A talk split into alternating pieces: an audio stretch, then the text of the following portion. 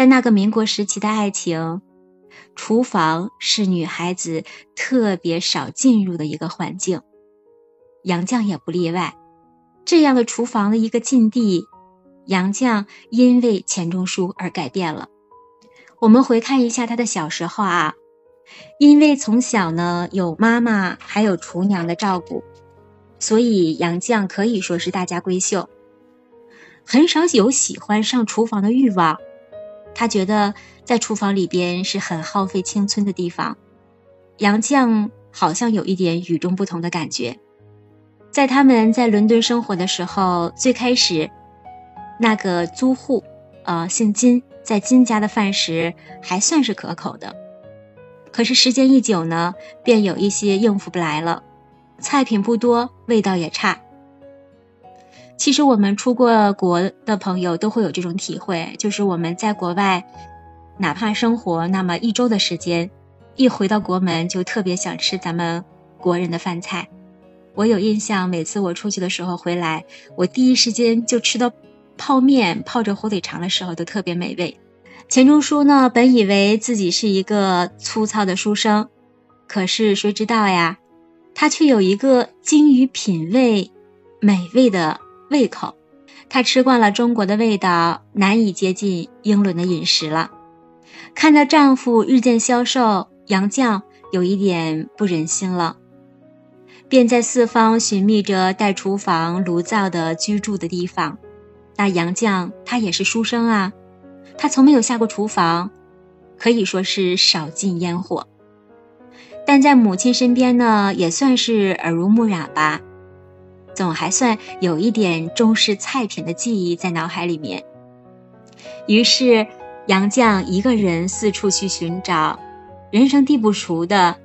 遇上了郊外那一个巷深人冷的地方，她每次在走在这样的地方的时候，总一点总有一点是畏惧的，有一点胆怯的。可是她每当想到丈夫那种憔悴的样子，想着未来自己亲手做菜的美味，他便开始壮起了胆子。辜负不负有心人，最终他寻找到了一个优美的去处。在这里边有一个很小的房子，房子虽小，但是外面有花园和草坪。户外呢，它的门呢对着一个是修道院，那里边可以说是幽静典雅。房间内有厨房，还有浴室，可以说是起居分明。阳台也非常非常的宽敞明亮，楼梯还是独立的。整个就独立于整个整栋楼的楼外，可以说是最合适的了。离学校也很近啊，他们走路就可以过去。杨绛，哎呀，简直是满意极了。第二天便兴高采烈的带着丈夫就来看了。钱钟书看了之后也特别特别的中意，于是就交下了定金啊，交下了租金。他们定下来圣诞节后就搬家。刚开始搬入新家，简直是一通的忙乱呀！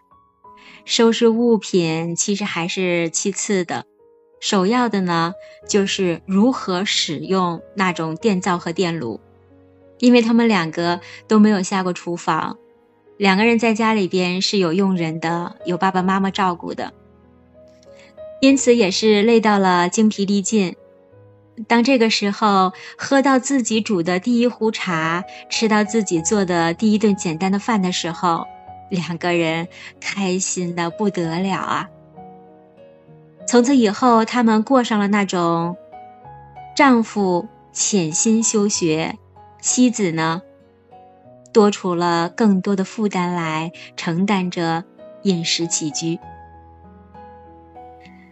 杨绛幻想着丈夫因自己的柴米油盐构造的这种精美生活而日渐丰满的时候，杨绛竟然有些发痴了，痴痴的笑着。这应该就是女人在生活当中，在爱情里的一种满足吧。她为了丈夫摆好牵好，自己累成什么样子也是心甘情愿的。好在钱钟书都懂，他很懂得杨绛先生所付出的一切，很懂得妻子为自己所做出的一些种种行为，因为他知道自己的爱人和他一样是才华出众的，他知道杨绛有着丰满的理想。当他们搬到新家的第二天一大早，这个时候，杨绛还没有醒来，于是钱钟书悄悄的起床了。他想以自己的行动来回报自己的妻子。他轻轻的下厨，忙乱的给面包上涂着黄油，抹着果酱，滴上蜂蜜，凌乱的在电中火中。辨认着各种自己不认识的那种功能啊，就是电灶和炉灶有哪些功能，他都不知道。然后呢，他热了牛奶，烤了面包，小心翼翼的煮了两杯浓香的红茶，就这样静静的等着自己的妻子醒来。这样的文字也是很有画面感的啊，让我们想到一个清晨，在那样的一个小屋里边，妻子还在酣睡，因为上一天的疲劳，身体有一些疲惫，还没有醒来。那这样的清晨，钱钟书笨笨的这样一个男人走进厨房，呃，有可能都不知道那个那个灶台和炉火怎样去拧开关，是往哪面。拧开关，试想一下，他就是一个孩子第一次下厨房，那种笨笨的样子，应该是蛮可爱的。他一定是把厨房里边弄得到处都是面粉吧？我们接着看一下，一睁开眼睛，杨绛就闻到了浓香。啊！一清醒过来，她就看到了丈夫端着早餐坐在床边。杨绛完全错愕了。一种惊讶的感觉，品了半晌，终于回味，感觉到了喜悦。他喜到了鼻子发酸，那高兴呢？兴到甜蜜满怀。杨绛太清楚了，这钱钟书生活能力是一塌糊涂啊，能烧开水。不知道要怎样感谢上天了，能把一壶水烧开，他都要感谢上天。那这个时候，这个爱人竟然一口气做了这样一顿丰盛的早餐，还能完好无损的坐在他杨绛的面前，这简直了啊，不可想象啊！不过呢，这个时候看到这个钱钟书爱人。手上啊，脸上到处都是些残留下来的甜，就是这种果酱啊，还有黄油，还有蜂蜜的时候，杨绛一下就哽咽了。呃，书中说，杨绛当时咽下催泪的感动，在心里把好好的做他的妻子的誓愿重温了一面。就这个时候，他就，他就想，我心甘情愿的做他一辈子的妻子，不管遇到什么事情。一次温香柔软的倾注，足够一生回味无穷。他一次竭尽全力的付出，就这样，让杨绛耗尽一生，为钱钟书奉献了自我。有了厨房，那钱钟书雀跃着想要吃红烧肉了啊！这样一个可爱贪婪的男人啊，可是买来肉呢，却发现没有刀具，调料又不全。这种烹饪的技巧是什么呀？他们两个人都没有下过厨房，刚做过一个面包果酱的一个早餐，现在爱人就想吃红烧肉。那这个红烧肉该怎么烹饪啊？谁都不知道。他们就用剪刀啊，开始开始这种剪肉。我们想象一下，就用剪刀去剪肉的样子啊。用开水反复的开始呃煮肉，再加上伦敦的那种各种调料，它和我们国国中国肯定调料不太一样嘛，就加上了这个国外的各种调料，放在水里边煮。这折腾一下午啊，终于是肉熟了。嗯，可是呢，能吃吗？我们试想一下，能吃吗？肉熟了，哎，看着好像颜色也还好啊。但是啊，这肉啊啊太硬了，十分的坚硬啊。味道尝一尝，有一点不堪入口的感觉。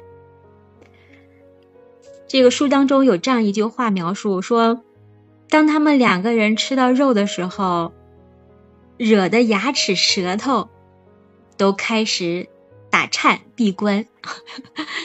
这样的肉得有多难吃啊！舌头和牙齿都容忍不了吃到这样的肉。因此，后面是靠着回忆母亲的做法吧。杨绛发现问题是火候不对，应该小火温炖，这样才好。那找到了一点窍门，他们又开始煮肉了啊！为了杨绛吃一顿红烧肉，又开始煮肉。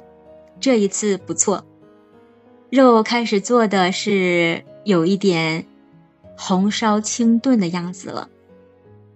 虽然呢，还是同样。材料简陋，但是也有了一点中国的味道。两个人的小日子就这样慢慢的过着。那他们同样一样是在学校的深造，一样呢是在图书馆里边来阅尽古今。可回家的路上呢，钱钟书是回味着书香啊，而杨绛。则是想着怎样开始筹备一些进口食材的事项了，啊，这些进口食材指的就是一些调料。那总不能吃着中国的菜，总是用国外的调味的品啊，这样也吃不出味道来呀。